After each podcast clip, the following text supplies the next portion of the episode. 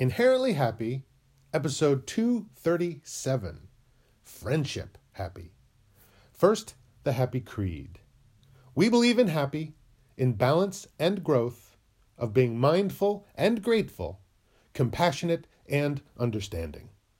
Yowza ha ha, my happy friends. 237 is a favorite number of mine, and so I shall honor it with a favorite topic of mine friendship. I want to make friends. I want to connect friends, and I want to help friends. I prefer nice people, but if a person who isn't always nice is willing to try to change, then that can work too. Though I have been burned before. I knew one person for years, considered him to be one of my closest friends. We never argued, we could hang out for hours without getting bored. His family was like an extended version of my own. And then he made himself a direct rival to me because he wanted something that I had expressed an interest in at a time when I really needed a friend. But as he proved to only be out for himself, I realized that we had never been friends at all. Not really. I was just someone to kill time with until something better came along. It's never fun to come to such a realization, especially after so much time has been invested. But I must expend my energies where they can do the most good.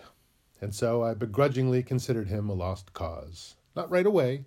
I tried to give him a second chance, but then he did the same selfish thing again. His disdain for me and for others must have been extreme. So I sadly disentangled myself from his life.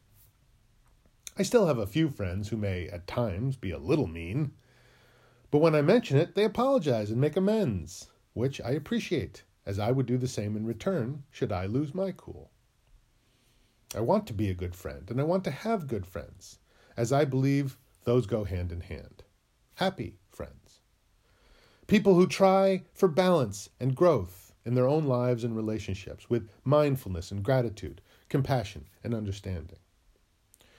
We're all at different points along that journey, granted, but it's the desire to walk it that's important.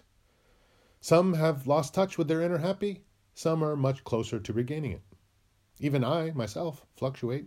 I know it intellectually that remembering to be present and mindful and all that good stuff can be helpful, but sometimes I just get frustrated that things aren't going my way, which I know can make them get worse. Which is why having friends to talk to can help and not pretend ones or fake ones, but true pals. P A L S. Ones that show pride, acceptance, love, and support for that friendship. P A L S. As discussed in episode 61 of this podcast. Happy friends.